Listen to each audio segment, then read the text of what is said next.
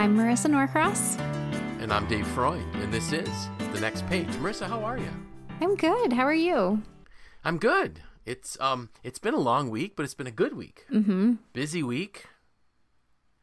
And today today I actually went out to find the monument that I wrote about today. Oh, that's awesome. And now we record this like a week before it airs. Mm-hmm. It was cold today. yeah, you were Like- brave. oh my goodness. I got out of my truck and I'm walking and I couldn't find the monument. It wasn't where I thought it was. And so I'm looking, looking, and so I get back in my car and and I actually tried to call my son who knows where the monument is and he couldn't take the call. And then I drive and I'm sitting at a at a stoplight and a block away from where I thought it was and I look out my driver's window and there it was. So then I parked the car again, got back out, took a picture. Um it's really cool. It's not as big as I thought it was, but it, it really is an amazing monument.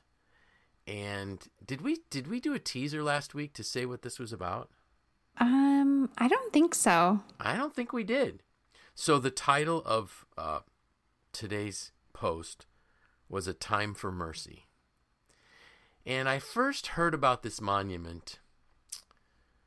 I think it was around Thanksgiving of this of last year. And and it just intrigued me. My son Mike actually told me about it, and that's why I went looking for it. So you have to think back. We're going back now to the year of 1793. There is no city of Syracuse.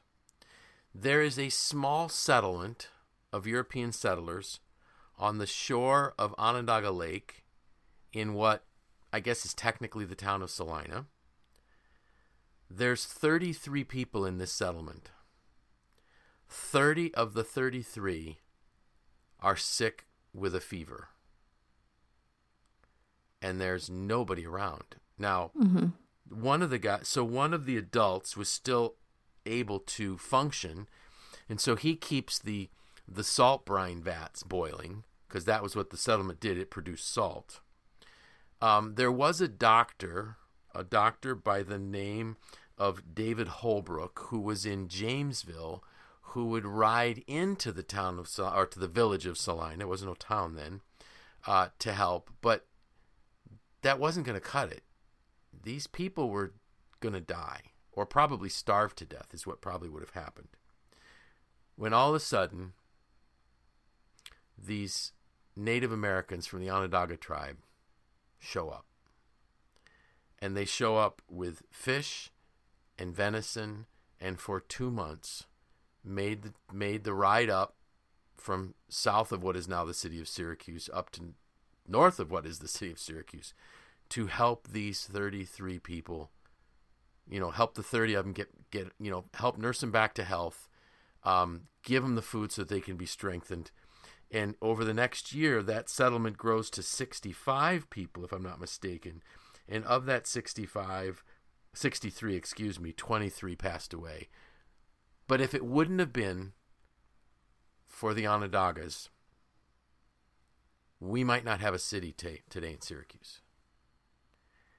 And so in 1935, someone decided that this really needed to be commemorated in a monument. And so there is this in kind of so if you think about downtown where I think it's Bank of America now, but it was the Syracuse Savings Bank. It's the really beautiful kind of yellowish brick Mm-hmm.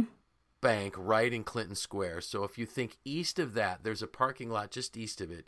Go one more parking lot over, and so it might be Montgomery Street. I think so. The corner of Erie and Montgomery is this stone with this beautiful bronze plaque on it that literally talks about the fact that in 1793, thanks to the support and the help of the Onondagas, the settlers survived.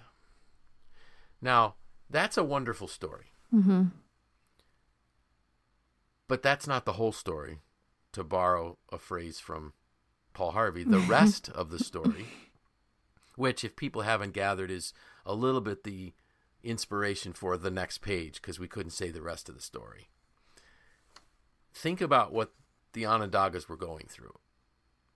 the Revolutionary War that was work that when it's worked its way through New York State, burned their village, burned their corn crops. They had um, just about been wiped out by smallpox that the Europeans brought. So these settlers up in Salina would not necessarily be considered their friends.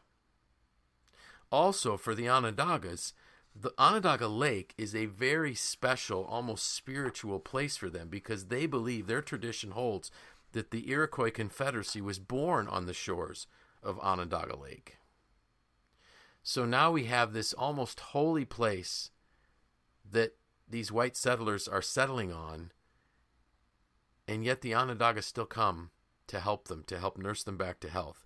The first record that we actually have of the Onondagas being kind to people would be in, in 1654 when the Onondagas shared with Father Simon Le Moyne where the salt brine was, mm-hmm. where the the the, brine, the salt brine spring that was coming out of the ground was, so that they could make salt.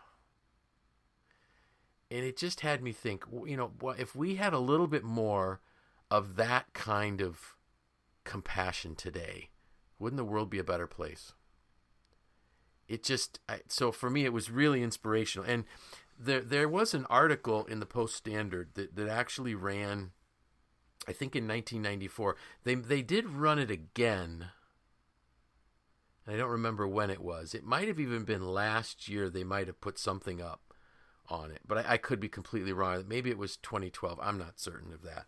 But they actually talked about in 1994 when they were able to sit down with uh, Leon Shenandoah and ask him about it and ask him about the Onondaga Nation.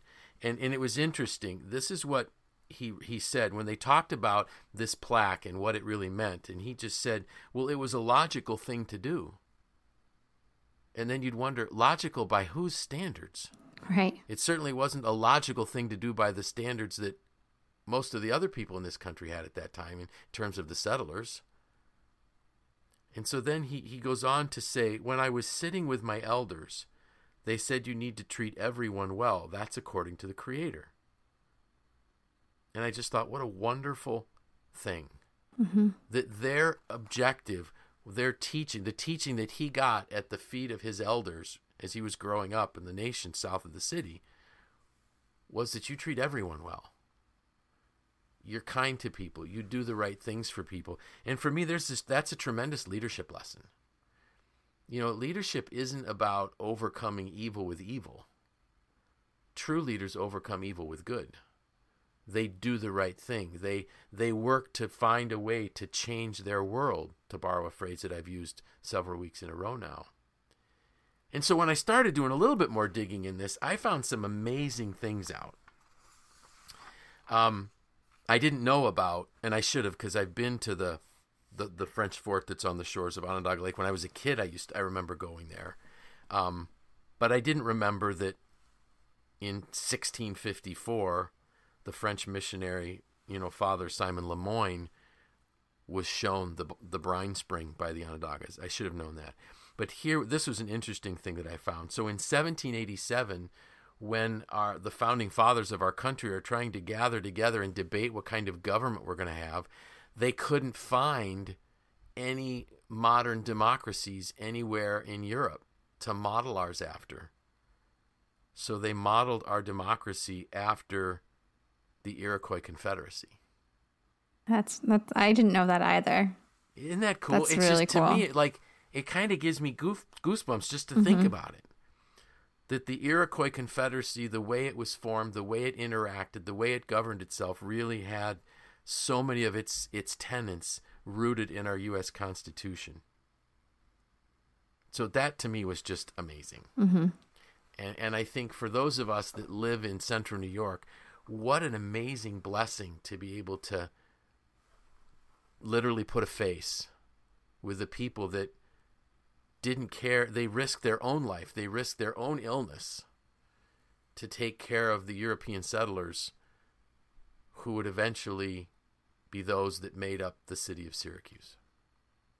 And so, one of the things, too, that I found really um, that was a positive is that, you know, the city of Syracuse over the years had just about destroyed Onondaga Lake. Just all of the chemicals that flowed into that lake and the sewage that flowed into that lake. And and it kind of, you know, it breaks your heart to think that for the Onondagas, this is this is a very special place, and it was just being destroyed. And it's really exciting to see the lake coming back. Mm-hmm. You know, the lake recovering after it's you know once you stop polluting it and once you start filtering things that are going into it out of it type of thing.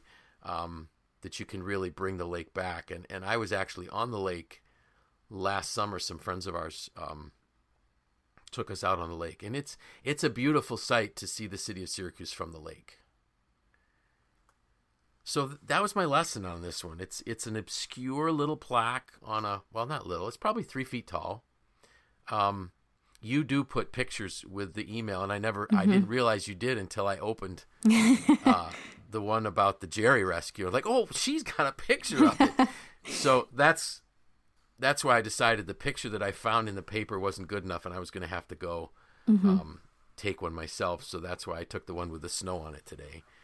But it's there, and I really hope that, as I wrote in my post, I really hope that we take the time to go and look at the plaque and think about what motivated our neighbors to the south to do that. We certainly didn't earn their kindness. Mm-hmm. But they, they offered it anyways, and that's where I where I remembered the you know it's actually a scripture quote you know you don't don't overcome evil with evil you overcome evil with good and they were living that out and so for me mm-hmm. it's a mm-hmm. great example especially today yeah. in, in our society that is so filled with vitriol and hatred and no you do what's right you treat everyone well mm-hmm. what were some of your thoughts i didn't mean to preach a sermon on this one today. no it, it was super inspiring for me i you know i i have not been incredibly useful through uh, the monument series so far because a, a lot of what we've talked about is new to me um and it, what it's telling me is that there's so much history right here all yes. around us, right? Locally, whether we live, you know, in the city, in the suburbs, a little bit further out in the country, there's these, you know, plaques and monuments that we drive by all the time that yeah. tell a, a really amazing story. I mean, I, like you said, this was 1793. Yes. And to think that, you know, we're this isn't necessarily something we're you know we're learning in school or that right. you know we're reading about. It's not a you know a current event. There's there's plenty of that going on. But um yeah. there's so much we could learn right. from our local history. And i like I, I really appreciate that you're helping us out with that because these are things i wouldn't have known. And and you know so people say well what do we gain from a monument? Well, I think we gain perspective and mm-hmm. we get refocused. So I realize that's a rather abrupt place to end the podcast, but we had some technical difficulties, and the content that we really wanted to get across was already there. So that's where we're going to end for this week. For Marisa Norcross, I'm Dave Freund, and this was The Next Page.